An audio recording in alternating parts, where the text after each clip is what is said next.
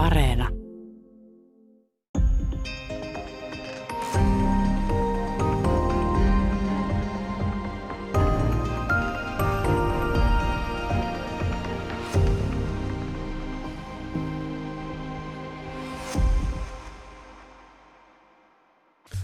Hyvää päivää. Täällä on tänään vieraana professori emeritus Tarmo Kunnas.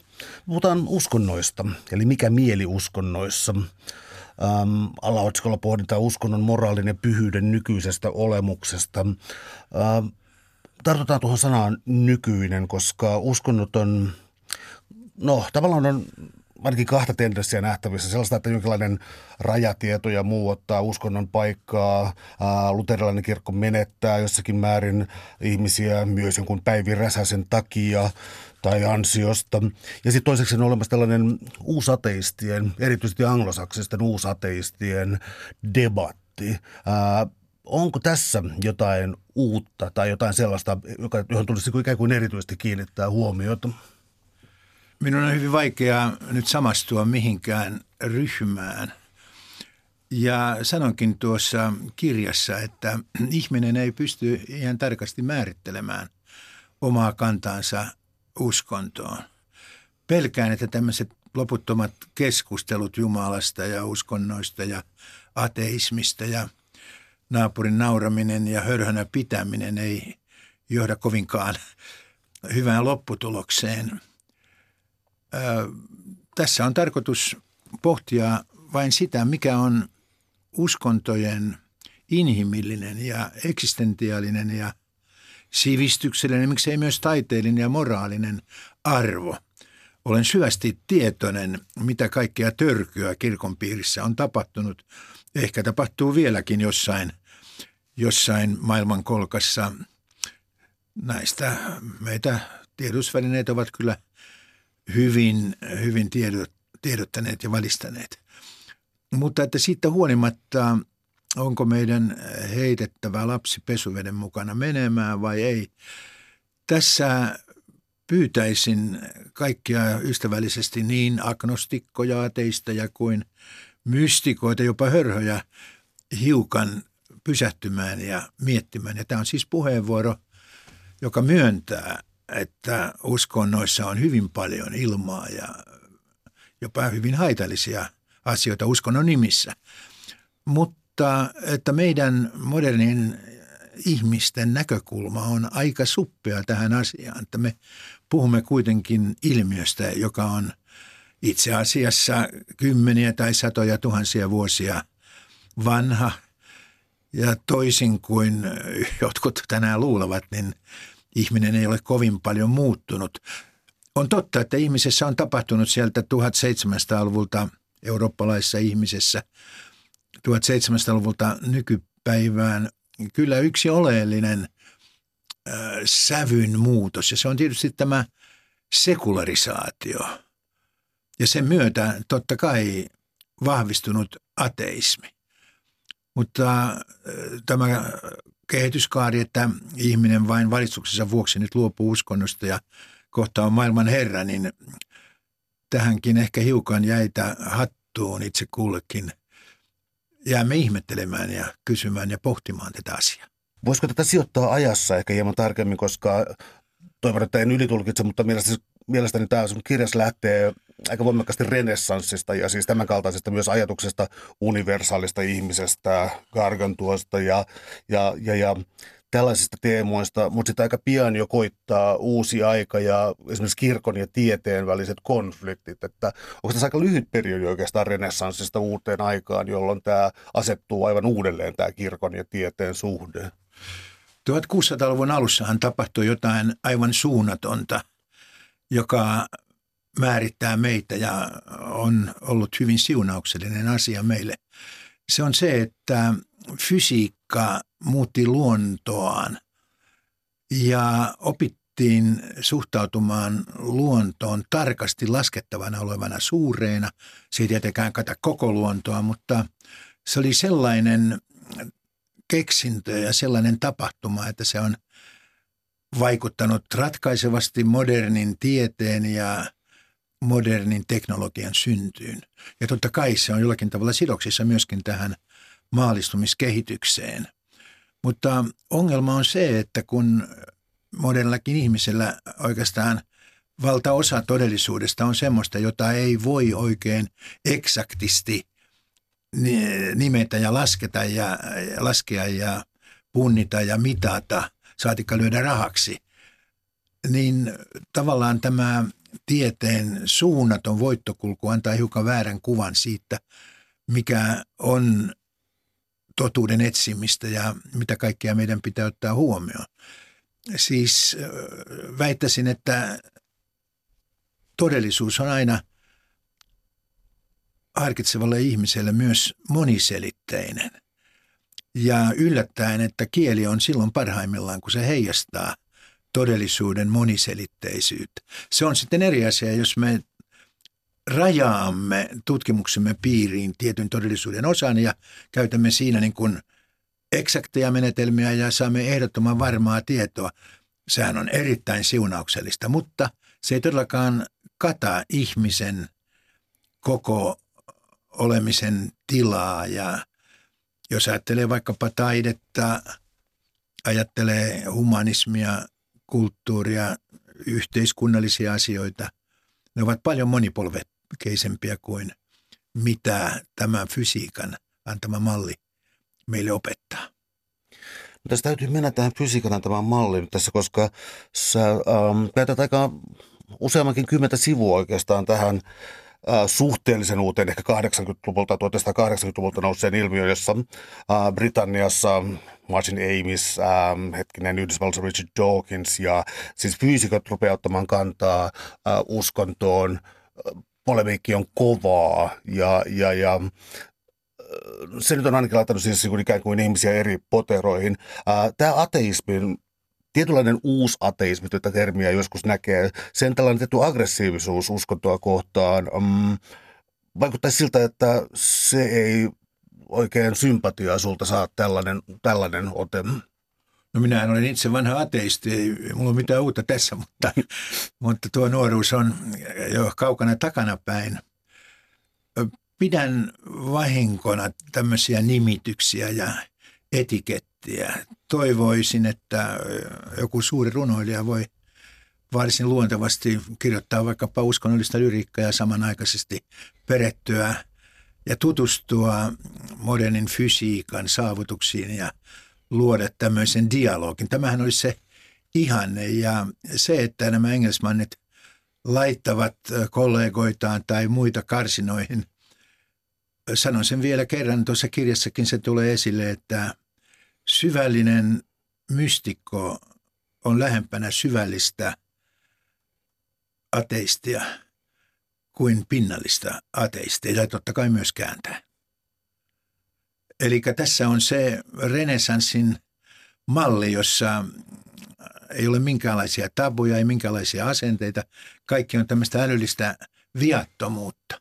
Ja voi olla, että tämä tavallaan niin kuin varman tiedon päälle rakentava fysiikka ja luonnontiede on myös hiukan karsinoinut meitä, että siihen on tullut tämmöinen enemmän kuin myrsky vesilasissa, se on enemmän kuin myrsky kylpyammeessa, se on myrsky merellä todella. Mutta että en usko, että todellisuutta ja totuutta ja edes tiedettä parhaimmillaan tehdään pole, pelkästään polemisessa tilanteessa. Sitä paitsi tieteen piiriin hän kuuluu nämä kaksi asiaa ja sen ovat nämä englismanit hyvin hoitaneet siis. Ensinnäkin ehdottomasti pitää olla varmaa tietoa. Me pyrimme tavallaan antamaan varmuuden ihmisille maailmasta, mutta tieteen tehtävä on myös kyetä panemaan kaikki varmuudet kyseenalaiseksi. Ja oma roolini tämän pienen kirjani kautta on muistuttaa tästä asiasta. Olen itsekin jonkun verran ainakin tutkija ja miksei tietenkin edustaja, niin pidän erittäin tärkeänä näitä soraääniä silloin, kun alkaa tuntua siltä, että kaikki on yksilitteistä ja kaikki on varmaa. Jatketaan tuosta vielä. Siis täällä on tänään vieraana professori emeritus Tarmo Kunnas. Puhutaan uskonnoista, niiden mielestä ää, nykyisyydessä. Vielä tästä ateismikeskustelusta, että mua kiinnostaa sun kirjassa tietyt ää, mä en ole varma, onko ne metaforia vai äänenpainoja siellä, mutta ää, joskus mä tulee niin vastaan vähän tylyä kieltä evoluutio-opista, siis sellaisella, niin että ihminen samastetaan apinaan. Se, se, se tulee sieltä muutaman kerran, mikä hieman yllättää mua ää, kuitenkin niin kuin evoluutio-opin äm, omaksuneena. Ja, ja toinen tällainen on ikään kuin fysiikan siis sellainen ikään kuin siis sellainen niin kuin oletettu reduktio niin, että, niin, että fysiikka, että on jotakin niin kuin hieman omaista tai tällaista laajempaa, jonka sisällä fysiikka on. Kaksi aika hankalaa kysymyksen asettelua. Mennään tähän evoluutioon ensin. Miksi evoluutio on, onko se kielellisesti köyhä vai onko siinä ideana jotain köyhyyttä? Se on vain siinä. Minähän en millään tavalla polemisoi modernia evolutionismia vastaan. Mutta Darwinin ajoista alkaen niin evolutionismia on varjostanut joko tiedostettu tai tiedostamaton usko kaiken mielekkyyteen. Ja tämä on se ongelma, jonka kanssa koko tuo keskustelu on varmasti painenut vuosikymmeniä ja vuosi, vuosisadankin. Jopa Darwinilla itsellään on varmasti ollut jonkunlainen tämmöinen usko kuitenkin tapahtumien mielekkyyteen. Muistaakseni pääteoksensa viidennessä painoksessa hän vasta ilmoitti, että tämä äh, survival of the fittest, sopimimman eloon jääminen, se merkitsee tämä fittest, siis sopivin, että on mahdollisimman paljon jälkeläisiä. Mutta senkin, senkin jälkeen pelkään, että Dawkinskin on ihan siinä, siinä reunalla. Eli aika merkittävätkin tiedemiehet ovat tiedostamattaan tämän finalismin pauloissa. Myöskin kieli vie meitä sinne. Jos ajattelee vaikkapa Dawkinsia, niin hän koko ajan ottaa näitä metaforia ihmisestä. Ja se jo kertoo, että, että siinä on niin kuin ihmisen mieli mukana, mitä ehdottomasti ei saa olla, että evoluutiohan on uskomaton niin kuin harharetki. Ja se useita kertoja on ollut vaaranalainen. Mitä taas tulee sitten tähän fysiikkaan, niin minulla ei ole mitään fysiikkaa tai fyysikoita vastaan, mutta lähtisin hiukan siitä, että meidän yleinen eksistentiaalinen elämän kokemuksemme ja kulttuurin sielu tai kulttuurin olemus, niin hahmotetaan liiaksi näiden yksiselitteisten ja ehdottoman varmojen ideoiden varassa. Siis päinvastoin mä sanoisin, että kunnon astrofyysikko, niin hänhän se varmasti ymmärtää sen, mitä minä koitan tässä sanoa, että, että kyllä se avaruus esimerkiksi on semmoinen ihmeiden aare, arkku ja se saa meidät hämmästelemään ja ihmettelemään ja myöskin kunnioittamaan. Ja melkein sanoisin näin jo, että pelkän, pelkän talvisen tähtitaivaan katsominen, ei tosi Lontoosta tai New Yorkista, mutta – mutta pienestä kylästä metsässä, niin kyllä se jollakin tavalla antaa meille suhteellisuustajua. Ja luulen, että nämä pienet intriikit työpaikalla esimerkiksi unohtuvat, kun katsoo sitä tähtitaivasta. Ja äh, sanoisin, että sanalla ihme on kaksi eri merkitystä. On tämmöinen niin kuin hörhön ihme – hörhö kuvittelee, että ihme on täällä ja ihme on tuolla ja ei ole mitään perusteita uskoa mihinkään ihmeeseen, mutta on toinen asia, että me ollaan niin sekularisoituneita, että me emme tajua, että meidän elämämme on täynnä ihmeitä, meitä ympäröivät ihmeet. Ja kai käytän semmoista metaforaa tuossa, että – me olemme ylösnousseita. Me olemme nyt jo ylösnousseita, että meitä ei ole ollut ja nyt me ollaan tässä. Tämä on fantastista, fantastinen ihme, mutta mä näen tätä ihmettä joka hetki, jos mä katson kuinka pieni lapsi oppii asioita, niin sehän on aivan uskomatonta ja, ja katsonpa vanha, vanhaakin ihmistä peiliin, niin että tämä kaikki yksityiskohtia myöten vielä toimii. Mutta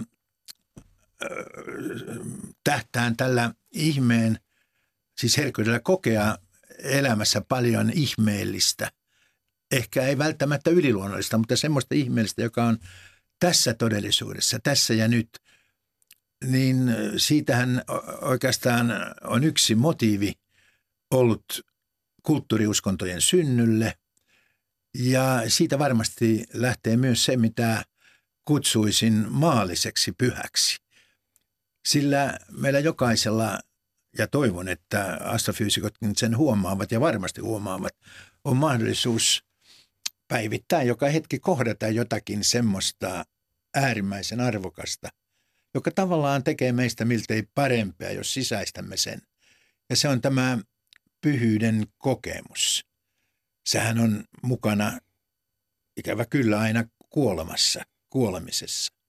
Kaikki mikä liittyy kuolemaan, niin siihen tulee joku semmoinen selittämätön.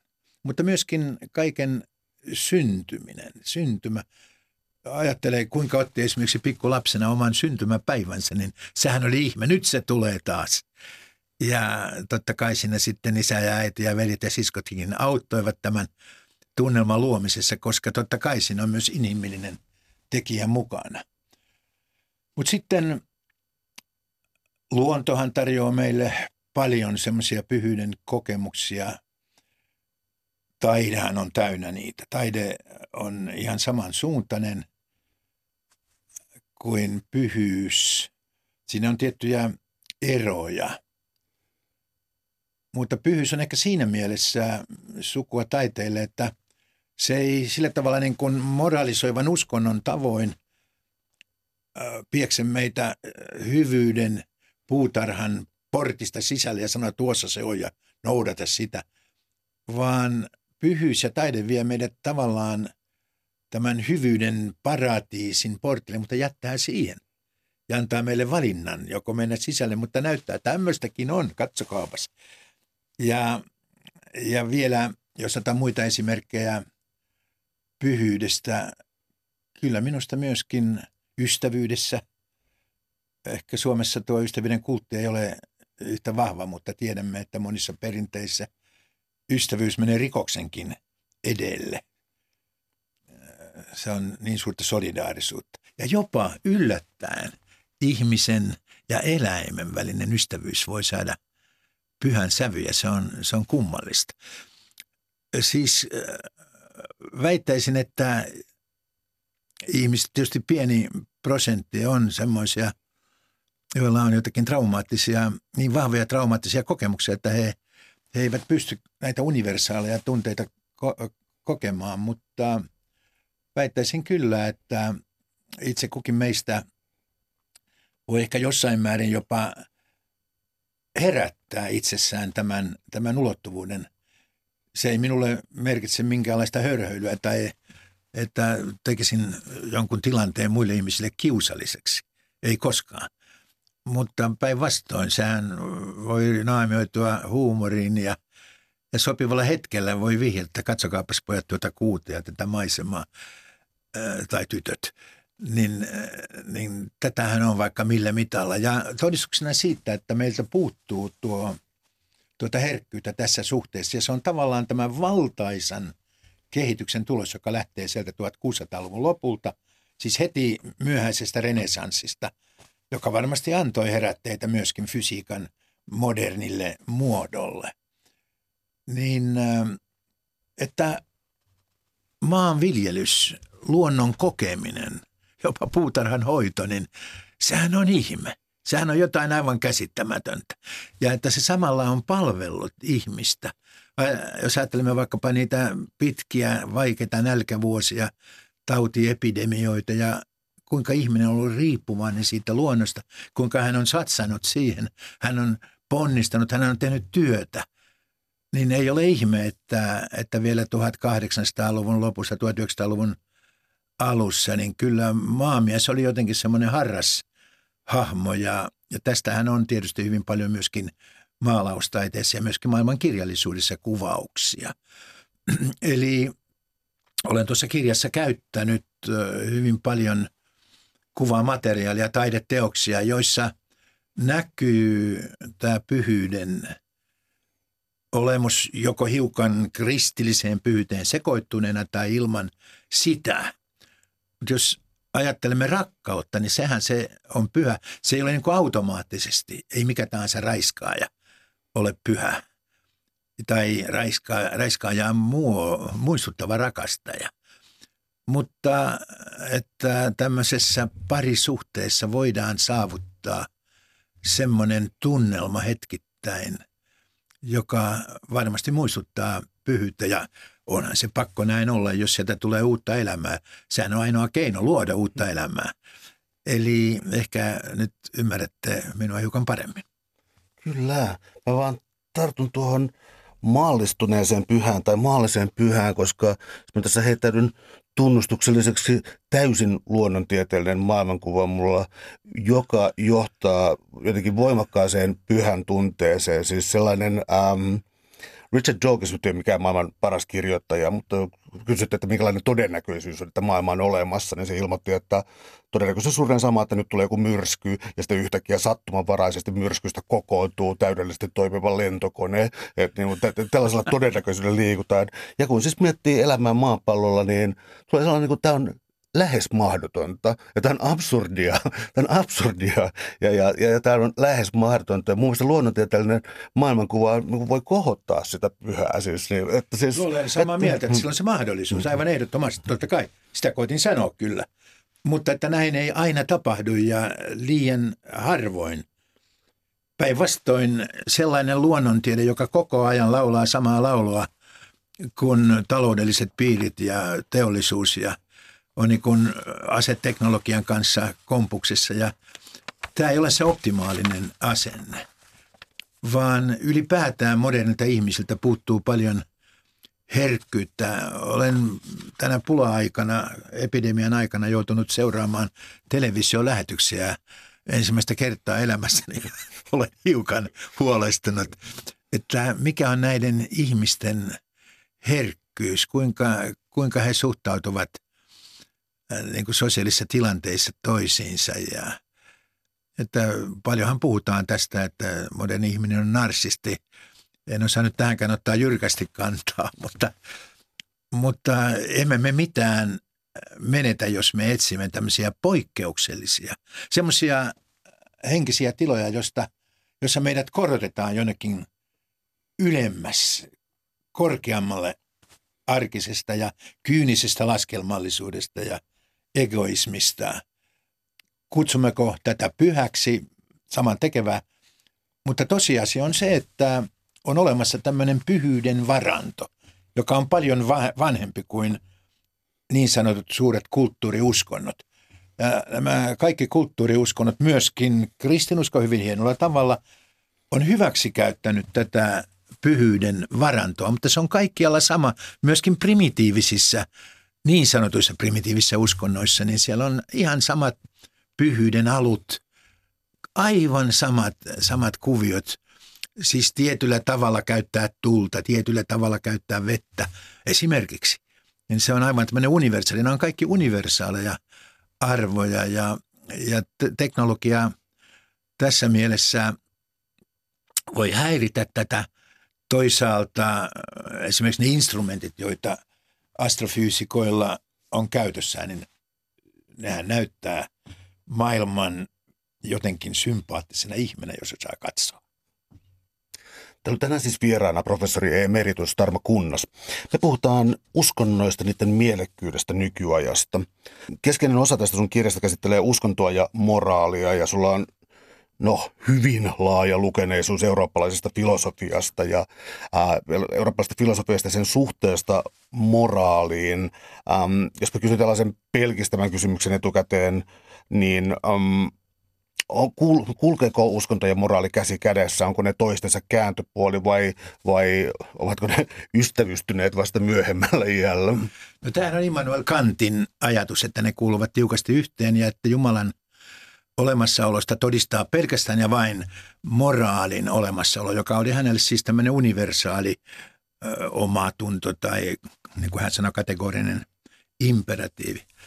Mutta väittäisin yllättäen, että uskonto ja moraali eivät välttämättä kuulu yhteen.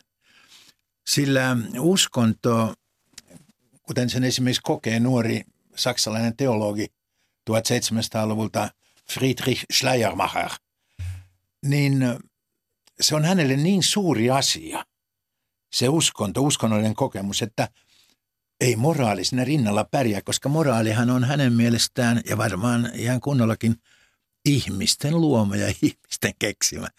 Että kyllä sinne tapahtuu varmaan se, että, että jossain vaiheessa, kun uskonnollinen liike saa todella niin kuin siivet alleen ja, ja tulee niin kuin vaikuttavaksi suuressa yhteisössä, niin silloin tavallaan valjastetaan kaikki voimat sen palvelukseen. Ja yksi on tietysti varata tämä, tämä jumalallinen moraalisen uskonnon palvelukseen.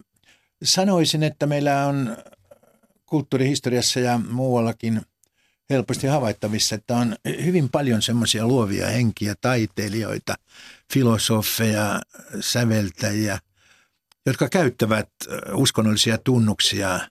Vaikkapa otamme jonkun Akseli Galen Kallelan, mutta että kun sitä vähän raaputtaa, niin huomaa, että eihän heillä ole minkäänlaista dogmatiikkaa. Ei edes välttämättä jotain Jumalan ideaa tai persoonallista Jumalaa. Ja moraalikin kanssa pelataan kyllä. Siis se, mikä on jumalallista ihmisessä, jos näin voidaan sanoa, on ihmisen pyrkimys tehdä hyvää, pyrkiä vähemmän kehnoon. Mutta että se moraalinen dogmi on tietysti aivan eri asia. Se on ihmisten ja luultavasti myös uskonnollisten järjestöjen luoma. Todetaan kuitenkin, että on kuitenkin sellainen universaali pyrkimys, siis jos me ajattelemme kaikkiakin kulttuuriuskontoja tai niin sanotusti jalosti primitiivisiä uskontoja, niin siellä on aika tavalla samanlaisia pyrkimyksiä, että Vuorisaarna tai edes Mooseksen lait eivät ole mikään suuri poikkeus. Ja vaikka konfutselaisuudessa ei ole Jumalaa, niin siinäkin tavallaan, tavallaan pyritään pyhittämään se moraali jonkinlaisen voiman avulla. Se on tietysti siellä Kiinassa ollut perhe ja suku perinne. Eli vaikka nämä moraaliarvot eivät ole identtisiä näissä perinteissä, niin ne erilaiset pyrkimykset moraalin pyhittämiseen ovat mukana. Ja väittäisinpä jopa niin, että koko moraalifilosofia sieltä 1700-luvulta alkaen on koittanut tavallaan löytää sen absoluutin, sen ehdottoman ja jumalallisen perustan, joka aikaisemmin oli kristillisellä Jumalalla, joka nyt on pois. Jumala on kuollut, mutta kuitenkin se pyrkimys näkyy ja ne, jotka haaveilevat vähän utopistisesti tästä maailman kaikin ihmiskunnan yhteisestä moraalista, niin ovat siinä mielessä oikeassa, että se pyrkimys joihinkin samoihin kuvioihin, ja se on universaali, mutta se lopputulos tietysti hiukan poikkeaa siitä äh, kulttuuriympäristöstä johtuen.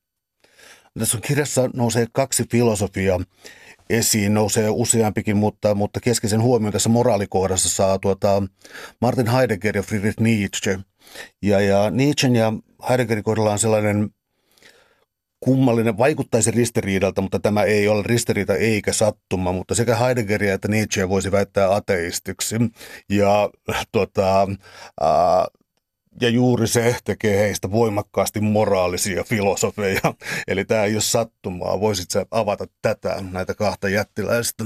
No siinä on kyllä tietty ero heidän välillään, että yllättäen tai yllättäen ehkä, mutta Nietzsche on moraalisempi kuin Heidegger. Heidegger on aika passiivinen moraalisoimaan, mutta kummatkin ovat anteeksi tämä ilmaus, tämä on vähän provosoivakin, pyhiä ateisteja. Ja sehän tulee heti näkyviin siis Nietzschellä. Hänet sitten Sarathusta runoilmassa pyhyyttä vähän parodioikin sitä ja rakastaa parodiaa, mutta, mutta kuitenkin sitten tässä ikuisen paluun opissa, opissa joka kuuluu hänen myöhäistuotantoonsa, niin sehän tulee hyvin selvästi näkyviin, että se on tavallaan jo aika uskonnollinenkin mutta että Nietzsche ei kuitenkaan usko mihinkään semmoiseen yliluonnolliseen moraaliin, moraalin yliluonnolliseen alkuperään ja, ja hän, hän on yksipuolinen siinä mielessä, että hän ei riittävästi ota huomioon sitä, että meissä on tämmöinen myötäsyntyinen moraali useimmissa ihmisissä. Että veikkaan kyllä, että ihan, ihan primitiivisessä yhteisössäkin on ollut niin kuin moraalin ituja. Heideggerilla tämä taas näyttäytyy sillä tavalla, että Heideggerille tärkeää on Jumalat. Ja hän etsii koko ajan siinä oman filosofiansa ytimessä semmoista tilaa, jossa Jumalat ja ihmiset voivat kohdata toisensa. Mutta tämä ei ole mitenkään niin kuin moraalinen kannanotto, vaan se on raju kannanotto sen puolesta, että vaikka Jumalaa ei tuolla pilvien äh, yllä olisi olemassa, niin ihmisillä täytyy olla pyhyyden taju. Et se on niin kuin koko tämän kulttuurin ja yhteiskunnan perusta.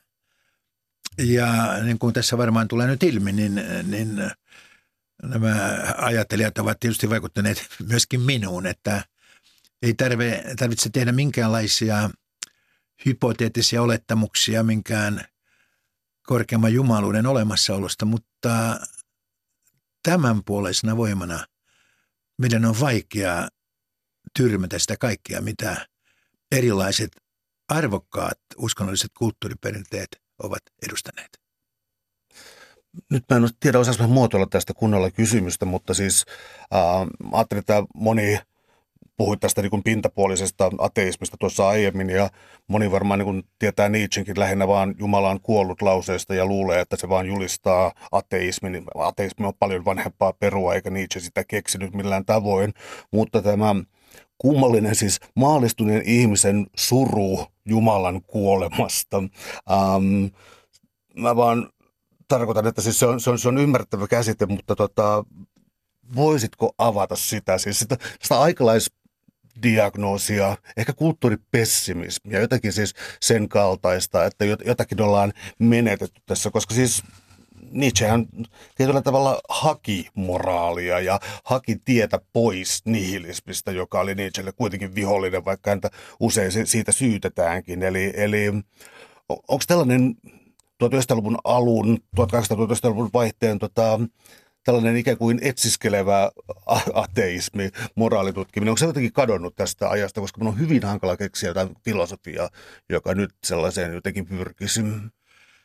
Sanoisin ensinnäkin näin, että ihmiset ovat erilaisia ja on paljon sellaisia ihmisiä, jotka tulevat varsin hyvin toimeen ilman Jumalia ja uskontoa. Ja en itsekään ole pelkästään vastakohta tälle.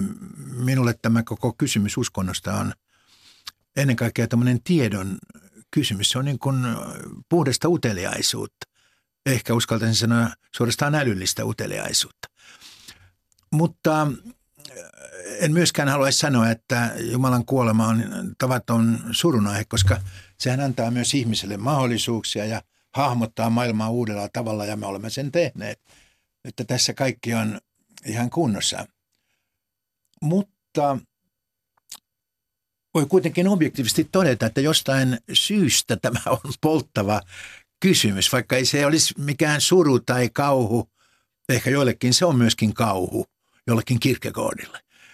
Mutta se vaan on niin, että, että ihminen on hyvin moraalinen olento keskimäärin. Ja häntä vaivaa se, että hän ei pysty perustelemaan, että miksi hän vaati tätä moraalia. Ja tällä tavalla myöskin Nietzschellä puuttuu tämä, tämä moraalin pohja. Ja hän luo sen itse ja se oikeastaan käy sillä tavalla, että kun hän rupeaa antaa moraalisia ohjeita, ne on imperatiiveja. Ne on imperatiiveja, ne ei ole siis myötäsyntyisiä. Kantilla ne on myötäsyntyisiä ja ehkä meille voi olla myötäsyntyisiä moraalisia. Ei meitä kukaan koko ajan opeta – ja me olemme totta kai kristillisen perinteen perillisiä ja lapsia, mutta ei se kristillinen perinne meitä ole pikkupoikana ja nuorukaisena kovin paljon ehtinyt opettaa, että, että kyllä ne tulee ihan, ihan sisältä, että ei varasteta eikä tapella eikä olla hirveän epärehellisiä, ei valehdella. Kyllä ne on niin kuin myötäsyntyisiä myöskin. Mutta että nyt kun meiltä on viety, niin kun usko siihen, että siellä ei ole mitään vankkaa perustaa, niin kyllä se ehkä kriittisimpiä ja älykämpiä ihmisiä myös hiukan vaivaa. Ja, ja minua ei, en pidä erittäin onnistuneena tuota ateistien ja kristittyjen välistä tukkan, tukkanuottaa. Siis on paljon mielenkiintoisia asioita vielä jäljellä, joista on helpompi olla samaa mieltä. Ja sitä paitsi näähän on tämmöisiä sanoja, väitin tuossa alkupuheenvuorossani, että me emme pysty itse määrittelemään ollenkaan uskonnollisuutemme määrää ja laatua. En esimerkiksi itse pystyisi määrittelemään, enkä haluaisi sitä määritellä, että aina muiden määritellä. Mutta ne, jotka kutsuvat itseään ateisteiksi, heitä on hyvin monenlaisia, hyvin monenlaista ateistiperhettä. Ihme, ihmekö, jos ne keskenäänkin riitelevät. Mutta, mutta sama koskee myös niin kutsuttuja uskovaisia, että ei se vielä todista, jos joku sanoo ja hyvin vakavissaan lyö nyrkkiä pöytään, että hän on nyt sitä mieltä ja hän ansaitsee tämän tittelin, niin emme me tiedä, mitä Pyhä Pietari lopuksi päättää hänen suhteensa. Ähm, entä sellainen asia, että kun liikutaan Euroopan kulttuurihistoriassa, niin siellä tietysti tota on kolme valtauskontoa, siis äh, islam, juutalaisuus, kristinusko, mutta kun mennään jälleen niin kuin omalla tavallaan moraaliseen antiikin, antiikin Kreikan kulttuuriin erityisesti, niin siis, äm, siis polyteistinen eri, eri asioiden jumalat ja, ja ehkä siis okei, okay, Zeus ylijumala, mutta ehkä kaikkein voimakkain jumala tuntuisi olevan fortuuna tai sattuma tai kohtalo tai jokin tällainen. Onko tästä meidän uskonnossa tai meidän nykyfilosofiassa tai jostain, jotain jäljellä tästä kreikkalaisuudesta? Sehän on jatkuva mahdollisuus. Se on jatkuva mahdollisuus, mutta kyllä yhtä hyvin Heidegger kuin Nietzsche kiinnittivät huomioon siihen, että että aika hurja oli tämä monoteismi, että yhtäkkiä yksi Jumala sanoi, minä, minä olen se, joka tässä määrää, ja te muut ette ole mitään. Niin kyllähän tämä on hurja, hurja homma. Ja, ja tuota, kyllä Heideggerkin sitä pohtii, että se on niin kuin luonut, luonut oikeastaan, toden totta, se on luonut koko eurooppalaisen ajattelutavan perustan, että meillä, meillä on näitä – diktaattoreja, siis filosofisia diktaattoreita. Jos ajattelemme vaikkapa filosofian kehitystä, niin se on täynnä tämmöisiä yhden oikean, ainoan oikean järjestelmän, ja kuitenkaan en ne kaikki voi olla ainoita oikeita. Eli me olemme menettäneet tämän pluralismin. Ja sitä, sitä tämä kirja on kyllä hakemassa takaisin että äh, meidän täytyy kuitenkin ymmärtää monoteismia, täytyy ymmärtää kirkkoja ja uskontoja siinä mielessä, että ihmiset keskimäärin tarvitsevat jonkinlaista uskonnollista instituutiota. Sanoisin näin, että henkevä, henkisesti vireä yksilö tulee toimeen ilman Jumalaa ja uskontoa, mutta ei kokonainen kansakunta. Sehän hajoaa aivan. Se, siinä täytyy olla joku keskitys, mutta siinä on se vaara, että kun on tullut tämmöinen yksi yhden Jumalan uskonto, niin se antaa niin kuin väärän mallin. Kyllähän äh, antiikin kreikkalaisissa kaupunkivaltioissa oli myöskin semmoinen niin kuin yh, yhteis, yhteinen tai se oli tämä kaupunkivaltion etu tai haitta. Että se oli niin kuin pyhä se kaupunkivaltio. Ja se, se kattoi kaiken. Siinä oli jumalat, siinä oli kansanjuhlat, siinä oli tragedia, siinä oli filosofit, siinä oli poliitikot, melkein palokuntakin. Eli kuitenkin tietty keskitys siinä oli. Mutta se on totta kyllä, että, että on ihana ajatella, lukea, kokea taidetta täysin riippumattomana kaikesta. Ja ei tietenkään niin kuin väärässä egoismissa, individuaalisessa egoismissa, mutta että juuri tämä asenteettomuus, että ei laskelmoida, ei pyritä mihinkään. Ja, ja uskoisin, että on yksi älyllisyyden erittäin korkea taso ja se on älyllinen viattomuus. Ja sitä meiltä totisesti puuttuu. Täällä on tänään siis vieraana professori emeritus Tarmo Kunnas. Me puhutaan uskonnoista ja niiden mielestä nykyajassa. Sä nostat kirjassa esiin useamman kerran sellainen tietyn ankkurin, mikä ikään kuin uskonnolla on ja, ja tämä tämä ikään kuin varmuus voi olla, joskus termiä transcendenssi ja, ja joskus absoluutti. Molemmat on tuttuja filosofian historiasta, ja, ja, ja, mutta sä käytät näitä käsitteitä edelleen. Onko ne muuttuneet ajan kanssa? Jonkinlainen transcendenssi, jonkinlainen absoluutti, jokin siis, joka ei muutu, vaan on kokonainen? Niin se absoluutti on kokonaan kadonnut. Ja tavallaan samahan on sen transcendenssin kanssa.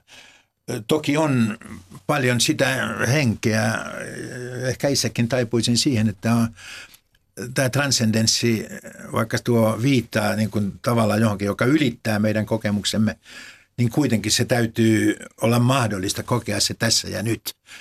Ja totta kai, jos mä puhun pyhyydestä, vaikka se ei ole kristillistä pyhyyttä tai kirkollista pyhyyttä – niin äh, onhan se hyvin lähellä transcendenssin kokemusta. Eli vaikka se ei olisi mistään tuonpuoleisuudesta, vaikka se ei olisi Jumalan lähettäminen, se on merkillinen, merkillinen tunne. Esimerkiksi jos puhuu, tietää puhuvansa puhelimessa viimeistä kertaa ystävänsä kanssa, niin kyllä se on semmoinen aika vavahduttava –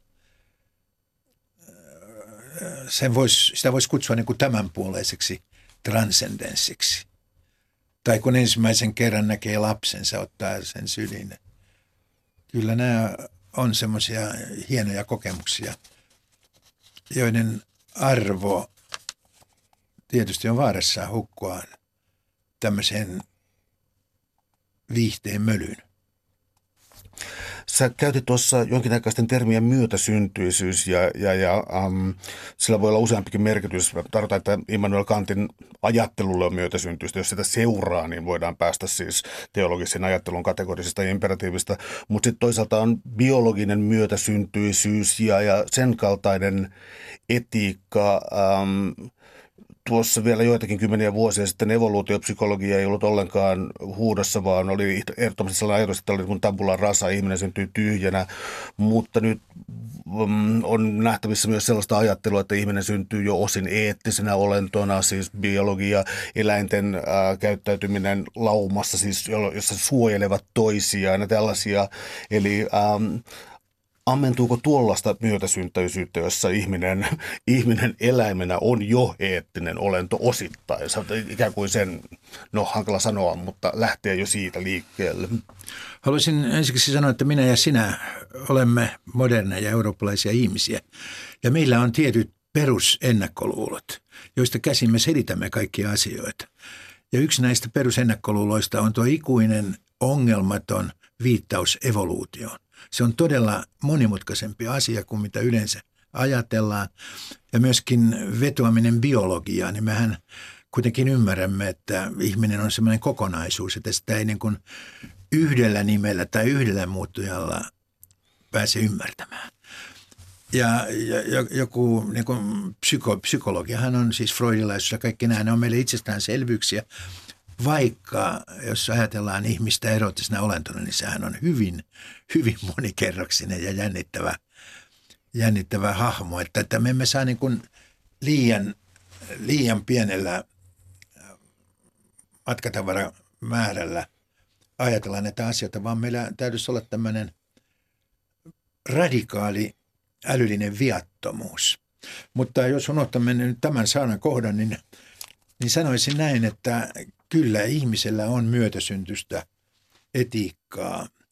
Siis semmoista etiikkaa, jota ei opita käytännössä, jota siis tämä tarkoittaa sitä, että ihmisen tajunta, jos nyt ylipäätään semmoista sanaa voidaan ihmisestä käyttää, niin ei ole se tyhjä taulu tabula raassa, vaan siellä on myöskin meidän kielemme. Että vaikka kaikki kielet ovat erilaisia, niin siellä on nämä voisi sanoa semantiset kategoriat olevassa, että kaikissa kielissä on kuitenkin Jumala tai Jumalat, paholainen, siellä on maa ja taivas ja hyvä ja paha ja oikeus ja pian vapauskin. Eli tämä on sitä samaa, että siellä on myöskin nämä eettiset, eettiset. Ja jos näistä joku yksilö poikkeaa, niin siinä on aina joku syy. Siinä voi olla jopa fysiologinen, anatominen vika tai joku, mutta se on kuitenkin pieni, pieni prosentti ihmisistä, jotka eivät aika nopeasti omaksu näitä. Ja, ja tämä on siis paljon vanhempi kuin uskonto. Ja uskonnot ovat käyttäneet hyväksi juuri tätä, että siellä, sen takia siellä on nämä samat kuviot, vaikka ne sitten muuttuu käytännössä, mutta se pyrkimys niihin peruskuvioihin on olemassa. Jopa syyllisyys, kristityt puhuvat synnistä, mutta että kyllä sillä on vastineita kaikissa uskonnoissa ja tiettyyn pisteeseen saakka myös syyllisyys voi palvella ihmisten välisiä suhteita. Mutta siis painokkaasti sanon, että Nietzschen, jos nyt uskallan ylipäätään näin sanoa Nietzschestä, hänen moraalifilosofiansa yksipuolisuus johtuu siitä, että hän on ottanut liian vähän huomioon sitä, että sydilapsella on jo valmiina kielelliset valmiudet, paljon muita valmiuksia ja myöskin jonkinlainen, en nyt sano moraalinen aisti, mutta – eihän ne ole tämmöisiä niin kuin arvoja tai tiedostettuja, mutta kuitenkin jollakin mikroskooppisella tasolla, niin ihminen aika varan, varan luulen, että jopa eläin, niin tuntee syyllisyyttä tai se on, tätä tarkoittaa myötäsyntyisyydellä. Siis Kanthan puhuu priorisista, mutta tässä joudutaan nyt sitten semmoisiin filosofian syövereiden, että, että en halua jatkaa tästä tällä erää.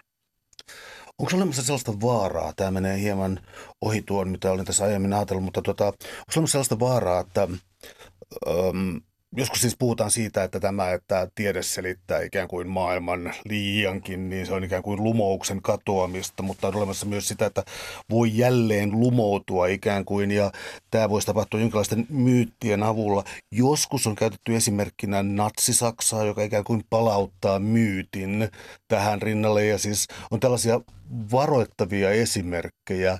Eli, eli mikäli mä saan tästä artikuloitua kysymyksen, niin, niin tota, onko mytologioilla vaarallista leikkiä tai yrittää niitä manipuloida? Ei, nehän kuuluvat ilman muuta meidän niin kuin perusvarantoomme ja luultavasti ovat myös hyvin tärkeitä meille. On eri asia, että kaikkia hyviä asioita voidaan käyttää väärin. Ja näin me tiedämme varsin hyvin, kuinka helppo on esimerkiksi moraalin ja moralismin väärinkäyttö, uskontojen väärinkäyttö ja myöskin pyhyys. Niin sehän näkyy hyvin Natsi-Saksassa ja miksei myöskin Neuvostoliitossa pyhyyden, siis valhepyhyys. Sitä manipuloidaan ja Siinä voidaan myöskin käyttää jotakin uhkaavaa ja pelottavaa, niin kuin käytetäänkin. Ja kyllä filmintekijät koko ajan tätä, tätä hyödyntävät ja joskus taiteilijatkin. Eli muistamme vain tämän, että, että kaikkea voidaan väärinkäyttää. Entä sellainen asia vielä, että tota, sellainen italialainen filosofi, kaksikin oikeastaan Giorgio Agamben ja Gianni Vattimo, molemmat katolisia itse asiassa taustaltansa, mutta heillä on niin voimakkaasti tällainen filosofian hermeneyttänyt ote siitä, että itse asiassa niin, ähm, että tuota, uskonnon historia, siis hyvän pyhän historia on oikeastaan maallistumisen historiaa. Eli että siis maallistuminen on ikään kuin osa tätä, tätä pyhää tai tätä uskonnollisuutta. Ja, ja sen mieli on tavallaan siinä, että äm, se niin kuin valtava niin kuin oikukas väkivaltainen Jumala ikään kuin tulee yhä lähemmäksi tätä maallistumista. Voisi ehkä väittää, että siinä jotenkin etiikka ja, ja, ja uskonto vihdoinkin jotenkin niin kuin lyövät kättä päälle. En halua laittaa sanoja niiden suuhun, mutta onko tällainen maallistumisen ajatus ajatus sulle vieras? tuttu teologiasta. Voisi sanoa, että tälle on niin kuin vastineita jopa Heideggerin filosofiassa siinä mielessä, että tuo Heideggerille pyhä kätketty oleminen voi joskus esiintyä myöskin sellaisena, että se kätkeytyy täysin eikä sitä näy ollenkaan. No tämähän tavallaan niin kuin vastaisi tätä. Mutta tuota, en kyllä usko, usko että kahdessa kolmessa vuodessa olisi pyhyys näin radikaalisti muuttanut muotoa. Ja kun meillä kuitenkin on ja tiedämme kyllä varsin hyvin, että tällä maallistumisella on myöskin valtavia positiivisia vaikutuksia ollut. Se on myöskin meidän luterilaisuudessa hyvin keskeinen tekijä ja se on varmasti vaikuttanut myöskin yhteiskunnallisen kulttuurin kehittymiseen. Ja totta kai nimenomaan tiede on ollut vapaa. Se on oikeastaan ollut jo juutalaisessa perinteessä aikaisemmin tuo maallistuminen, mikäli saat, mikä saattaa selittää juutalaisen perinteen älyllisen voiman. Heillä on ollut vapaus ajatella ja tutkia paljon pidempään kuin katolisilla.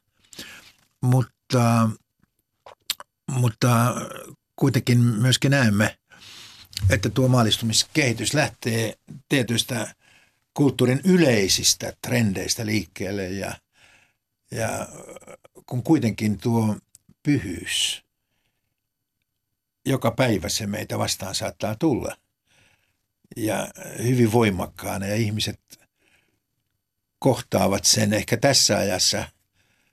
He ovat vähän niin kuin kristinuskon orvoiksi jättämiä. Niin tämä perinteellinen pyhyys voi kohota aivan, voisi sanoa, jopa moraalin perustaksi. Suuret kiitokset keskustelusta, Tarvo Kunnas. Oli ilo. Kiitos. Kiitos.